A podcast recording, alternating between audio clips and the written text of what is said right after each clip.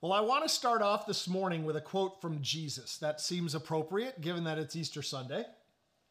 And this quote is found in Revelation, the first chapter, verses 17 and 18. And Jesus said this, "Don't be afraid.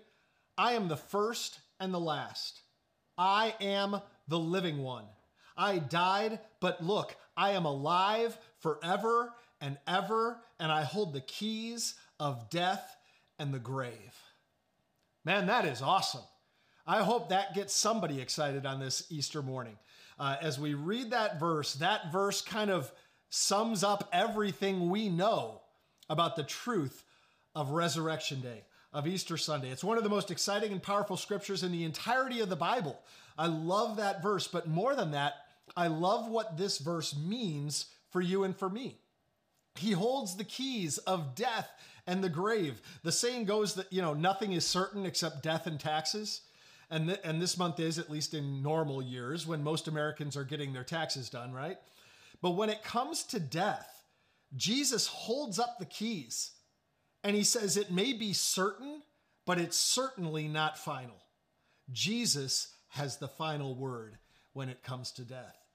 Now, before I jump into the body of my message this morning, I want to tell you a story. And for this story, we're going way back to 1985, 36 years ago, to when I was in seventh grade. And we are now standing outside the junior high that I attended. I'm waiting for the late bus to come pick me up after school.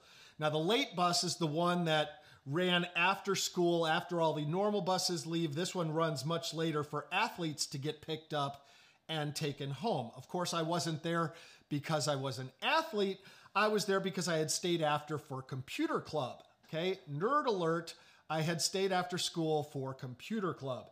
And while I'm standing there with my Trapper Keeper and all of my books tucked under my arm, I didn't carry a backpack. I just carried all my books, and it had to be like this thick. And I'm carrying everything under my arm. And while I'm doing that, the school bully decided to start picking on me. Well, his name was Shannon. And now in 1985, when you were a boy named Shannon, either you got beat up a lot or you were the toughest kid in school. That's just the way it worked in 1985. Well, he was the latter. So Shannon comes over and assumes I'm an easy target. I had just come from computer club after all. And he starts tapping at the stack of books under my arm to try and, to use the phrase we used to use when I was in middle school, to book me. Now, to book someone, that is to dump their books and papers all over the ground and laugh while they scramble to pick them all up. Really mature behavior. So he tapped at them a few times and I maintained a death grip on them. I wasn't letting go of them. All the while, his posse is egging him on.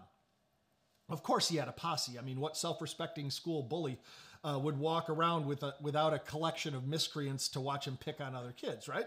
So finally, Shannon winds up and does a roundhouse kick and sends all of my books flying. They just, I could see it in slow motion. They just spread out everywhere, papers everywhere, books everywhere. My books went everywhere and my sanity went with them. So while Shannon looked smugly at the fruit of his labor and his posse was doubled over with laughter, I balled up my fist and like George McFly in Back to the Future, I mean, this was 1985 after all, I punched as hard as I could and hit him right in the mouth. I don't encourage this behavior. I'm just repeating a story of what I did. He stood there looking in stunned disbelief. And one of his cronies said, "Hey, Shannon, your mouth's bleeding." And that's when we saw the tooth on the ground next to him. Now, I know you're all dying to find out what happened next, but that's a story for another time, so we'll save that because that's not the point. The point I want you to see here this morning is that Shannon had underestimated me. He underestimated my power. Maybe not. Maybe he would have been spot on 99% of the time. But in that moment, he underestimated me. And really, when it comes down to it, people not having an accurate image of my power doesn't really bother me. It doesn't matter to me. Think I'm tough or don't think I'm tough. Think you can beat me up or think you can't. It's not important to me. But what I want to talk to you about this morning is something that really does bother me. And what really bothers me is when people underestimate the power of Jesus. And people do it all the time. And I'm not just talking about people in the world who just think he's a good teacher or he was just this really moral man. I'm talking about church people. I'm talking about his followers who underestimate the power of Jesus. I mean, think about it. People don't talk about Jesus like he's this amazing power to be reckoned with. I did a Google search for the image of Jesus, and it's unreal. Half the time, Jesus looks like he has one of those like super soft Snapchat filters on him. You know, it looks like he's in some glamour shot. Other times he's all weak and he's scrawny looking. We paint such a weak picture of Jesus. I mean, stop and think for just a second. When I say the name of Jesus, what image comes to your mind?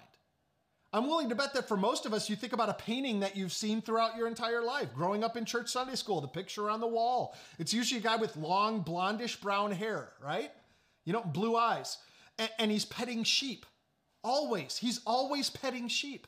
If the paintings we have are any indication, Jesus was petting sheep over half of his life. Because we want to show the compassionate side of Jesus, right? And absolutely, yes, Jesus is compassionate. Did he pet sheep? Maybe. We don't know. It's not in any of the Gospels. I mean, not one time. Matthew, Mark, Luke, John, nowhere. None of them talk about him petting sheep, and yet that's what we paint. But maybe Jesus had a special place in his heart for carrying sheep around that the Gospel writers just didn't know about. We don't know. But here's the thing. There's this other side of Jesus that we just don't talk about a lot. And it's one that he talks about all the time. Jesus was constantly referring to himself, this side of himself. And that is his power, his unmatched power. And in our culture today, people don't want to talk about Jesus' power. It's not popular. You know what's popular in our world? Show us Jesus' feminine side. Show us how tender he is. And here's the thing. There are passages that talk about his compassion for people, that talk about his love. But you need to understand that most of the time when Jesus talked about himself, it was about his power and about his glory. And when you look at the way he interacts with and talks to other people, especially those who oppress or keep others from him, when he's talking to them, there's a very strong and incredibly direct and even harsh side to Jesus. And that's what we're going to look at today, because Easter is a time when we celebrate his power. Easter is a time when we celebrate what we just read there in Revelation, when he says, yeah, I was dead and now I'm alive eternally, and I'm holding the keys of death and of hell, and all authority belongs to me. That's who we are celebrating today, a powerful and victorious Jesus. And one of the main reasons it bothers me so much that we paint such a weak picture of Jesus is that it causes us to be weak as his followers.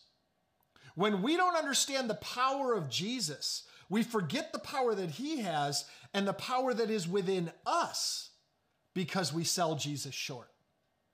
So before we go any further, I want everyone to take the deepest breath you can and hold it for just a second. Okay? Now let it out. Feels good, doesn't it? Here's the reason you were able to do that. Jesus. Only because he allowed you to take that breath were you able to take it. Colossians 1:17 says he existed before anything else, and he holds all creation together. Without the ongoing influence of Jesus, everything that is would cease to exist. He literally holds everything together. That's the Jesus that I'm talking about today. That's the Jesus that he portrayed when he talked about himself, an amazingly powerful, powerful being, and he's my God. We're going to look at some snapshots from Jesus' life and teaching in Matthew's gospel today and see how he presented himself. And I'm going to move pretty quickly because I've got a lot of these that I want to touch on and a lot of these images that he presents of himself. And I want to show you Jesus. And as we go, I want you to be constantly asking yourself, do I have an accurate picture of Jesus? Do I live with an accurate picture of Jesus in my mind and in my heart? So in Matthew 5, Jesus starts his public ministry. You know what Jesus did before he began his ministry? He went out and he fasted for 40 days. 40 days without food. And I don't know what the longest is you've gone without food. I've gone 10 days before and I was miserable. I thought I was going to die. 40 days without food. And here he is at his weakest, and Satan himself comes to tempt him. The devil himself comes to tempt Jesus. And when it's all done, Jesus says in Matthew 4:10, "Get out of here, Satan," Jesus told him, "for the scriptures say you must worship the Lord your God and serve only him." Then in chapter 5, you have Jesus, when he starts his public ministry now, he goes straight to the religious leaders. I mean, you got to understand the religious leaders. These are the people that everyone looked up to. They were placed on a pedestal. They had so much status and control, and Jesus goes right after them. And he looks at a crowd of people with the Pharisees standing right there, and he says this in Matthew 5:20, "But I warn you, unless your righteousness is better than the righteousness of the teachers of the law and the Pharisees, you will never enter the kingdom of heaven."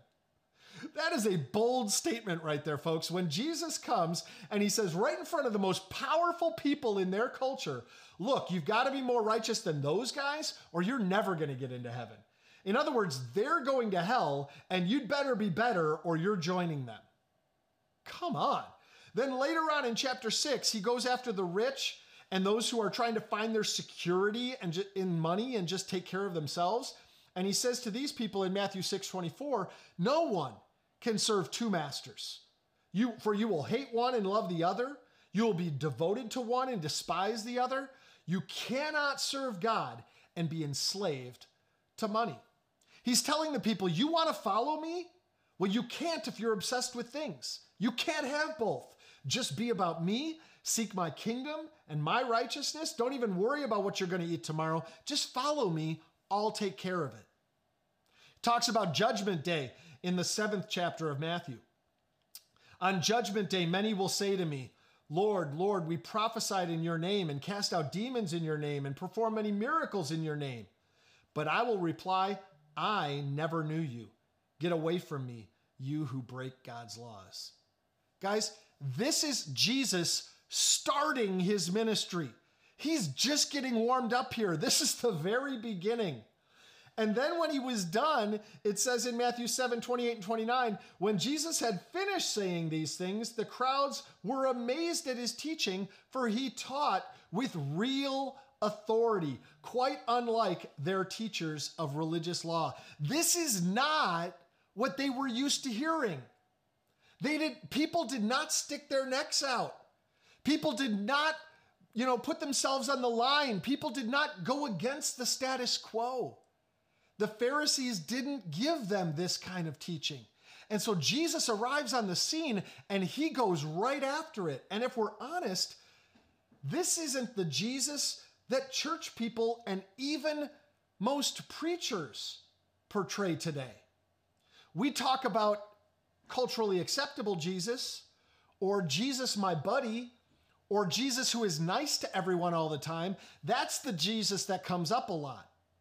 But the powerful, confrontational, and authoritative Jesus often gets forgotten.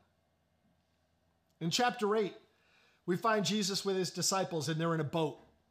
And there's this huge storm happening around them right now and the disciples think they're going to die. Jesus is asleep, so they wake Jesus up. They're terrified. Jesus is sleeping through everything, and they wake him up. In Matthew 8:26-27, Jesus responded, "Why are you afraid? You have so little faith." Then he got up and rebuked the wind and the waves, and suddenly there was a great calm. The disciples were amazed. "Who is this man?" they asked. "Even the winds and waves obey him." So the disciples are sitting there going, man, who are we with right now? Who is this guy? The guy walks up a short time earlier in their lives and says, "Hey, come follow me."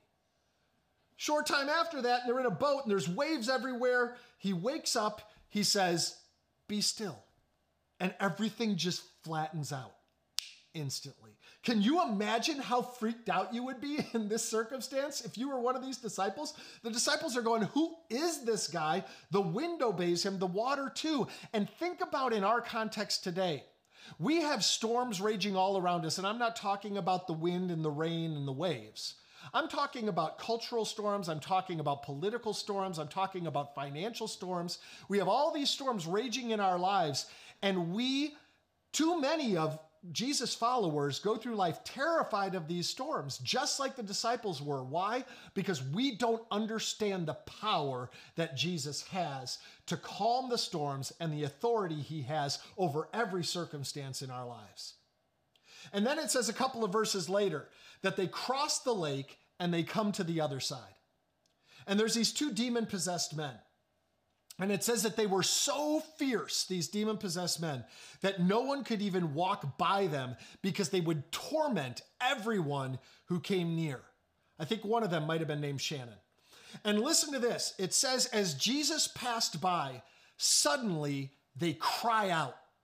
Suddenly the demons that are inside of these men cry out, and listen to what the demons say.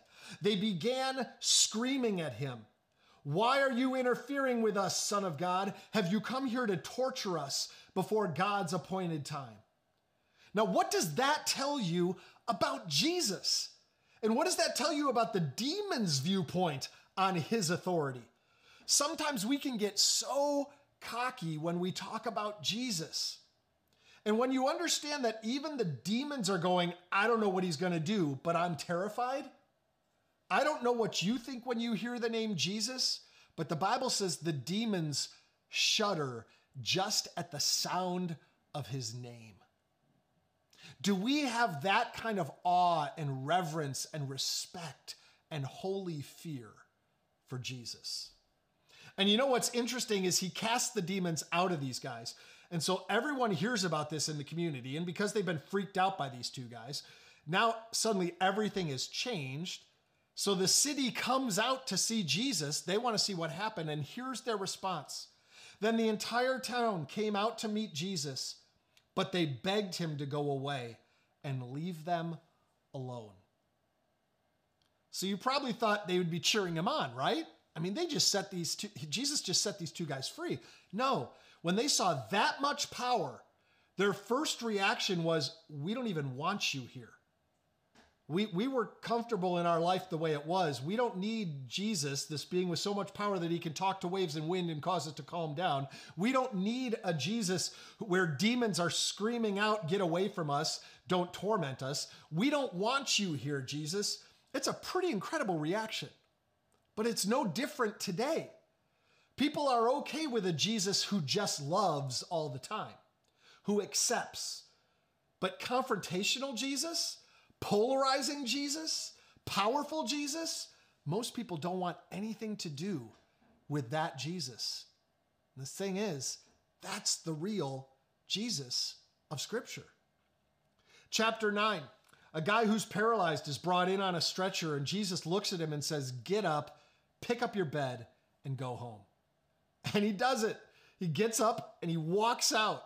And when the crowd saw it, they were afraid. People started freaking out at the power that this man wielded. Chapter 10, Jesus says some pretty harsh words. And I want you to listen to these words. There are a lot of people who don't like to hear this side of Jesus, but it's real. And you've got to get it to understand who he really is. Listen to what he says in Matthew 10:28. Don't be afraid of those who want to kill your body. They cannot touch your soul. Fear only God, who can destroy both soul and body in hell. Guys, that's intense. Do you understand what Jesus is saying here? When he came to this earth, he said, stop being afraid of everyone else. So they kill you. Not a big deal in the grand scheme of things. He says that instead, be afraid of me, because I can kill you, and then I can send your soul to hell. I know that's not the Jesus you want to hear about today, right? I mean, you want the nice version. There are people who would say, let's just skip all these parts, because you're starting to sound like one of those hellfire and brimstone guys. I'm not a fire and brimstone preacher. I'm a Bible preacher. And if the Bible says it, then we're going to talk about it. I didn't write any of this. This is straight from Scripture. This is the words of Jesus about himself. And Jesus says, you know what? Don't be afraid of people. And even as I was reading it again this morning and going through this, I'm thinking, yeah, people might not like this, but I don't care. Why would I be afraid of you? What are you going to do? Email me? Yeah. Let's make sure we see the real Jesus this morning, right? I mean, that's what we want. We want to see Jesus, who he is, and most importantly, who he says he is. Now, he goes on in a few verses later in verse 32, everyone who acknowledges me publicly here on earth, I will also acknowledge before my Father in heaven. So when we proclaim Jesus and we honor Jesus, Jesus is going to back us up as we stand before God.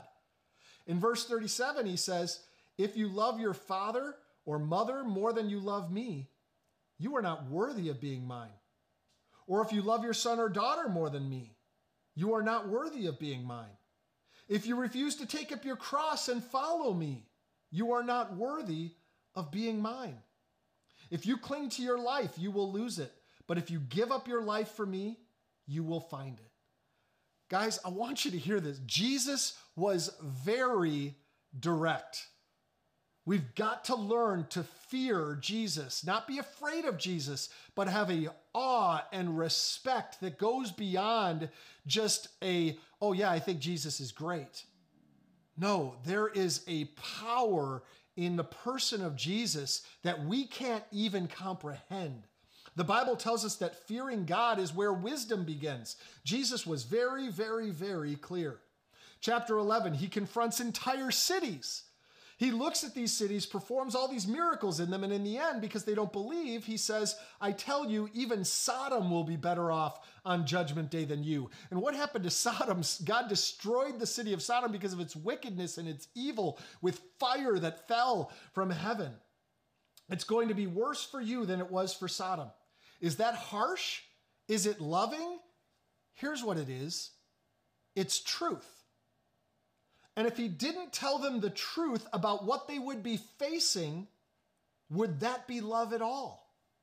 Guys, this is the real Jesus. Chapter 12, some of the religious leaders are starting to question Jesus and his disciples because they're picking grain on the Sabbath. And Jesus says this about himself, for the Son of Man is Lord, even over the Sabbath. He tells them, you're all into these rules. You can't do any work on the Sabbath day. First of all, understand the reason why I made the rule. Yeah, I made the rule. I'm the Lord of the Sabbath. I did that for man. That was for you that I made this rule. I didn't want you working 7 days a week. I want you to have a day of rest. So you're telling my disciples that they can't pick up a piece of grain and eat it even though they're starving. You missed the whole point of the Sabbath. And besides, I'm the Lord of the Sabbath. I'm the one, I'm the master of these laws. Then we come to chapter 13, and here Jesus is talking about the end of time. Listen to what he says here. The Son of Man will send his angels, and they will remove from his kingdom everything that causes sin and all who do evil. And the angels will throw them into the fiery furnace where there will be weeping and gnashing of teeth. That is the way it will be at the end of the world. The angels will come and separate the wicked people from the righteous, throwing the wicked into the fiery furnace where there will be weeping and gnashing of teeth. Now again, some people hear that and go, man, I don't like this. I don't like Jesus saying this, so let's just pretend he didn't, okay? That's what we do. We pretend Jesus didn't say the hard things. Let's just ignore all these parts and don't make us feel good and give us warm fuzzies. Yeah, he's petting sheep all the time. Let's just focus on that. Let's just go with that today. Chapter 15, I love this part of chapter 15. Jesus just unloaded on the Pharisees here. He's just telling them the way it is. He doesn't care. And then in chapter 15, verse 12, after confronting the Pharisees yet again, get this in Matthew 15:12, this is great. Then the disciples came to him and asked, do you realize you offended the Pharisees by what you just said? Seriously? Guys, that is awesome. How relevant is that reaction to today's culture? How relevant is that? They were so afraid of offending people. Does it sound like Jesus is really concerned about offending anyone at this point? No, he's going to tell the truth. And they go, hey, you know what you said? I think that offended them, Jesus. And so Jesus says, oh, I'm so sorry. No, that's not what Jesus says. It's sad because in our arrogance, we think that our offense is what matters more than anything else. Our offense matters even more than the truth. And it's not just cancel culture that thinks this way, church. It's not just the cancel culture in our society today. It's church people as well who feel this way.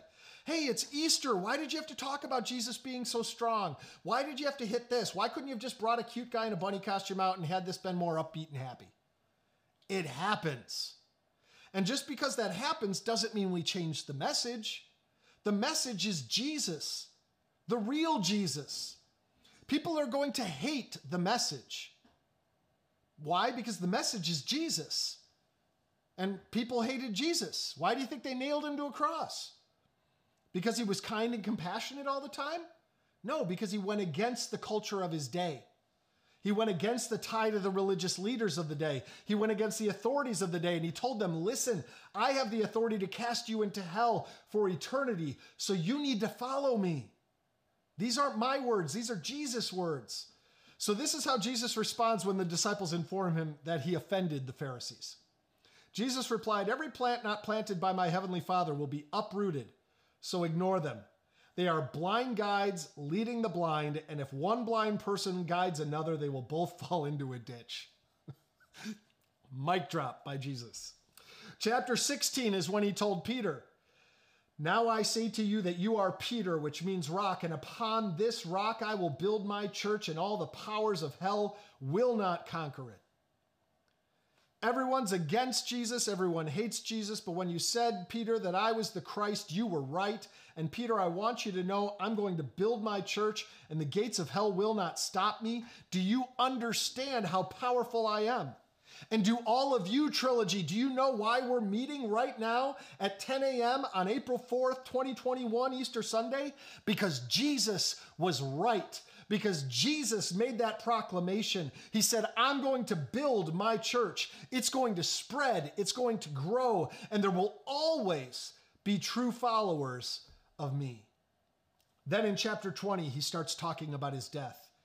And this is where we start to see his power at a whole different level. Matthew 20, 18 and 19. Listen, he said, we're going up to Jerusalem where the Son of Man will be betrayed to the leading priests and the teachers of religious law. They will sentence him to die. Then they will hand him over to the Romans to be mocked, flogged with a whip, and crucified. But on the third day, he will be raised from the dead. Can you imagine Jesus, who calms the seas and walks on water, who casts these demons out, and demons are freaked out by him? Then he tells the disciples, you guys, I'm going to die. They're going to crucify me, and I'll be buried, and then I'm going to rise from the grave. And then he says a few verses later, for even the Son of Man came not to be served, but to serve others and to give his life as a ransom for many. This here is his ultimate demonstration of power. He could have stopped the whole thing. He could have destroyed them all, but he let them torture him. He let them kill him. He let them crucify him. Why? Because he came for that very reason. He came to die for you. Jesus says, I'm going to go through this for you. That's why I came. I'm going to be punished for all your sins. I'm going to take it because that's how strong I am. I will carry all of your sin. You should be punished. You should be crucified. You should go to this place of burning torment that I've been talking about this whole time. You should go there, but you don't have to. I'm going to go to the cross for you instead. That's why I came. I came to serve you. And then after they kill me, I'm going to rise from the grave. That's how powerful I am. This is the real Jesus. Chapter 21, if you think Jesus is weak and passive, chapter 21 will throw you for a loop. In chapter 21, he makes a whip and he goes into the temple area because in this temple, God's place of worship, there are people that are trying to make money off it. There's people exchanging money at an exorbitant rate. They're selling animals for sacrifice. And to make it even worse, they're doing it in the only portion of the temple, the outer courts, where Gentiles have to worship and to pray. So they've basically eliminated all Gentiles from being able to worship God. So Jesus comes in with a whip, and it says that he came in and he drove everyone out from the temple with his whip. He took the tables and he just threw them over. He just tosses the tables over. Money and doves are flying everywhere. And he literally drives everyone out of the temple and says in Matthew 21:13, "My temple will be called a house of prayer, but you have turned it into a den of thieves." That's my Jesus right there. That's the Jesus that I worship, who came in and says, you are not going to do this to my Father's house. You don't do this in my temple. I will not let this happen. Worship and prayer will never be trampled on if I have anything to say about it. And then later in that same chapter in verse 42, then Jesus asked them, didn't you ever read this in the scriptures? The stone that the builders rejected has now become the cornerstone.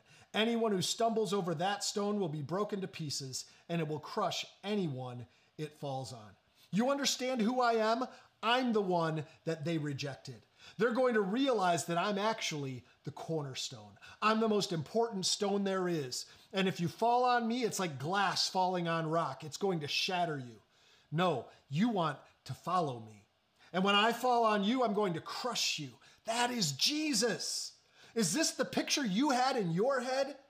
Jesus was strong. Jesus came in this temple, cleared it all out, and says, look, I'm the cornerstone. If I fall on you, I destroy you. You try to fall on me, and I will shatter you to pieces because I am Jesus. I am the Son of God. Chapter 23, he confronts the scribes and the Pharisees. Yes, again. And he starts using this phrase, what sorrow awaits. Other translations say it like this, woe to you. Woe to you, teachers of the law. Jesus looks at them in the face and says, woe. And that word that is translated as woe is like guttural painful. Woe is like a curse. It's like seeing someone get hurt so badly that you get sick to your stomach. Woe to you, Pharisees and teachers of the law. And he says it again and again and again. In verse 15, he says, what sorrow awaits you? Woe to you, teachers of religious law and you Pharisees, hypocrites, for you cross land and sea to make one convert, and then you turn that person into twice the child of hell you yourselves are. Wow. Imagine Jesus going to the most religious people and saying, yeah, you're going out and converting people, but you're converting them to be like you. And in fact, they're twice the child of hell that you are. That's the way that Jesus talked to people, church. In chapter 24, he talks about his return. So you too must keep watch, for you don't know what day your Lord is coming.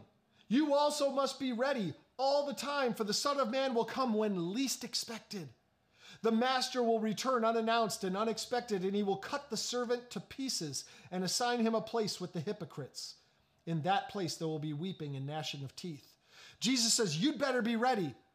This servant in the story I told was not ready, but you'd better be ready. I'm going to die and rise from the grave. I'm going to head back to heaven, and then I'm going to come back at any time. And I'm actually going to come at a time when you're not ready for me. That's why I'm saying stay awake, be alert. Be ready for me. You need to be ready for my return. And what will that return be like? Matthew 25, but when the Son of Man comes in his glory and all the angels with him, then he will sit upon his glorious throne. See, when I hear it, when you hear the name Jesus, what I want you to think about is this, because this is the way you're actually going to see him. It doesn't say he's going to come back in a beauty pageant sash, scratching a lamb behind his ear. Jesus says, when I come back, I'm coming back with all of my glory. And literally, there'll be 100 million angels with me, and I'm going to sit on the throne of this universe. And I'm going to take everyone as I sit on the throne, and all my angels are with me, and I'm going to start separating people to the left and to the right. And those on my left are going to be thrown into an eternal fire. And those on the right will go to their eternal reward. And that's what's going to happen at the end. chapter 26, we see him get arrested. In fact, when John tells the story, he says that when the soldiers came and they found out who Jesus was, when Jesus makes his declaration, I am, they just all fell on their faces. The army that came fell to the ground in fear. And Peter grabs his little sword and cuts a guy's ear off thinking he's going to fight. And I love what Jesus says in Matthew 26. Don't you realize that I could ask my Father for thousands of angels to protect us and he would send them instantly? You need to understand the power of Jesus. And this is what blows me away at the end of chapter 26. With all of his power, the power of the entire universe at his command, then they began to spit in Jesus' face and beat him with their fists. And some slapped him, jeering, prophesy to us, you Messiah. Who hit you that time? I can't even read those words without getting emotional, thinking that this is my Savior, this is my King, this is the creator of the universe. And he's allowing this humiliating treatment to take place. The most powerful being in all creation, one who could have called down legions of angels, and he's allowing people to blindfold him, to spit on him, to slap him on the face and mock him. Come on, you're the Son of God. You're so powerful. Who just hit you? One of the most powerful things you will ever see Jesus do in Scripture is not use his power. One of the most powerful things you will ever see Jesus do in Scripture is not use his power. And now we come to chapter 27 and what Easter is all about. And it tells us how they twisted a crown of thorns and put it on his head. And they put a rod in his right hand, and kneeling before him, they mocked him, saying, Hail, the King of the Jews. Then they spit on him more, took the rod and hit him in the head. And after they had mocked him, they led him away to crucify him. They continue to mock him while he's dying on the cross, and still he restrains his power. He takes it all. He takes the mocking, the beating. He takes our sin. He carries it all. But at the moment of his death, when he breathes his last, the power he had been holding back, the power he had been restraining, can't help but be released in that moment. In Matthew 27, then Jesus shouted out again, and he released his spirit. At that moment, the curtain in the sanctuary of the temple was torn in two from top to bottom. The earth shook, rocks split apart, and tombs opened. The bodies of many godly men and women who had died were raised from the dead, and they left the cemetery after Jesus' resurrection, went into the holy city of Jerusalem, and appeared to many people. The Roman officer and the other soldiers at the crucifixion were terrified by the earthquake and all that had happened, and they said, This man truly was the Son of God. Amen. That is our Jesus. That is the power of Jesus Christ. And it wasn't until the moment of his death that some of the people there truly had a picture of the power of the man they had just killed.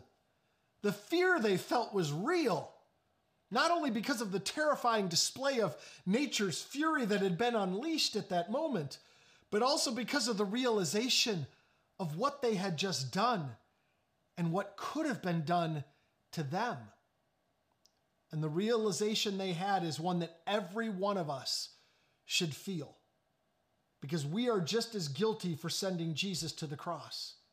It was my sin that put him there. I didn't swing the hammer, but I might as well have. And finally, we come to chapter 28.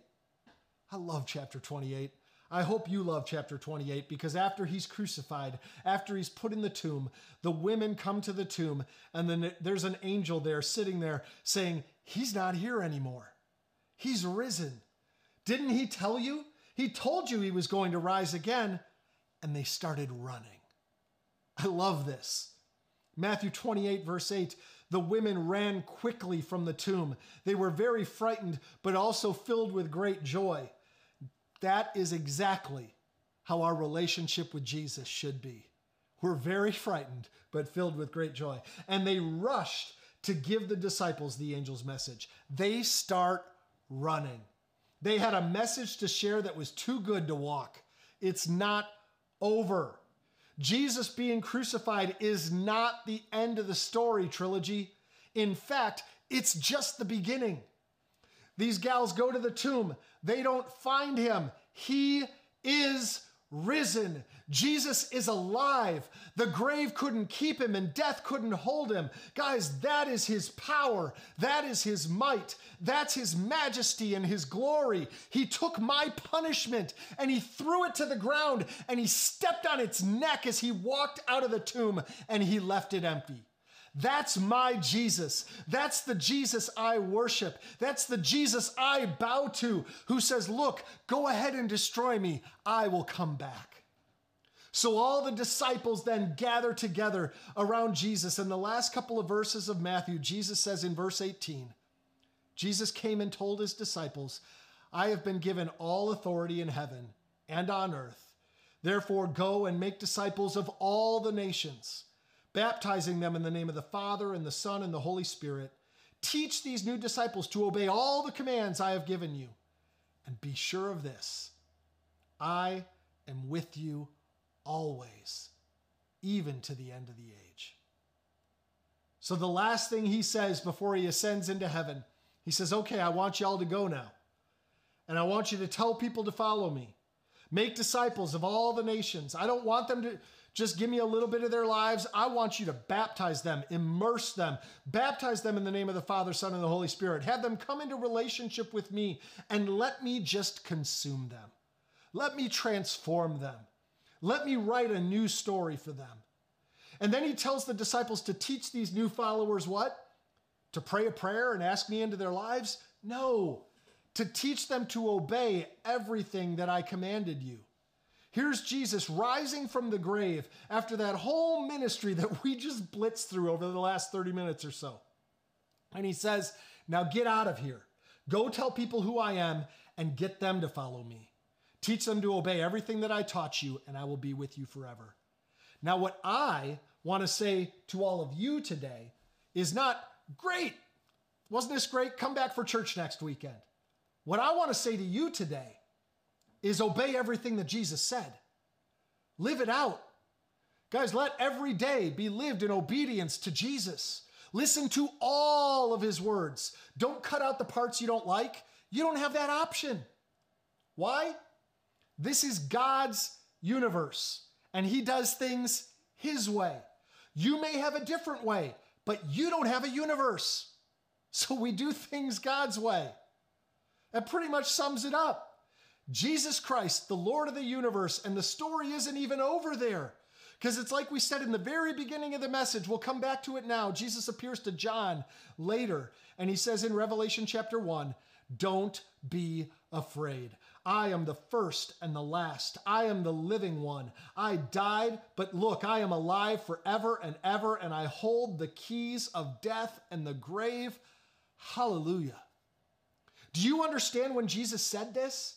Jesus said this after rising from the grave, after ascending into heaven. He comes back in his glorified state now, and he starts talking to John. In fact, John sees him, and John tells us his eyes were like fire, and his tongue was like this giant sword. And the Bible tells us that when John saw Jesus, the real Jesus, he fell over like a dead man. And Jesus comes over, and he says, hey, don't be afraid. It's me, Jesus. You know, the one who died and is now forevermore. You know what I love about this verse? Don't be afraid. Because I look at that verse and I think, yeah, that's right. Guys, the reality is I'm not afraid. Why would I be afraid? I fear Jesus. I respect. I'm in awe of Jesus. I have reverence for Jesus, but I'm not afraid of Jesus. Why would I be afraid? I'm on his side. I know Jesus too. John knew Jesus, and so do I. I'm excited that he's that powerful. You see, when we understand that Jesus is a powerful God, that's all to our benefit. The God who holds the keys to death and hell. This is Jesus, and he's on my side. I have no fear. I think about him in heaven. I think about him returning one day, and I'm being ready for that and not fearing because he's on my side. Too many Christians don't understand the power of God. And they live their lives in fear. They live their lives in shame. They fear the future. What's going to happen to me? They fear other people. What will they think of me? It's all because they don't quite grasp the power of Jesus Christ.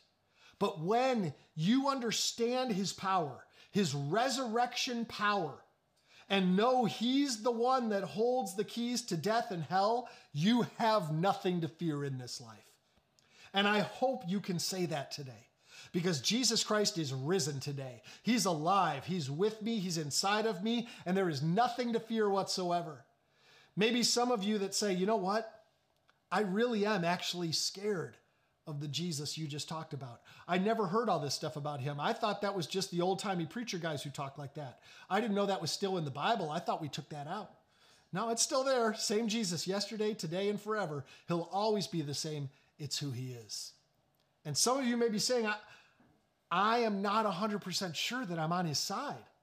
I've never made that decision to follow him and to be baptized. You can make that decision today, right now. And I hope you do. And you can pray and tell Jesus, I'm committing to you and I want to follow you from this point forward. I want to be on your side and I want to follow you for all of eternity. And if that's your desire today, and there's no better day than Easter Sunday for you to experience the resurrection power of Jesus to transform your life. We're going to pray now to end our service. And if you're wanting to make a decision to follow Jesus, some of you for the first time and others for the first time in a long time, just tell him, because you'll never see Jesus' power and his compassion fuse more perfectly than when someone invites him into their lives and he powerfully and lovingly forgives them and makes them new. Let's bow our heads. Let's pray together this morning. God, we thank you for who you are, the real you, the powerful God of the universe, who restrained his power when he was living as one of us and held that back long enough to give your life for us. Jesus, I pray for those of us who are sitting here saying, I'm not sure I know Jesus, but I want to know Jesus. And I want to follow Jesus, and I want to give my life to Jesus. God, as they sit there in their own home or gathered at one of our church houses today, and they just whisper a prayer silently saying, Jesus, I want to follow you. I'll do whatever it takes. I give my life to you. Please forgive me.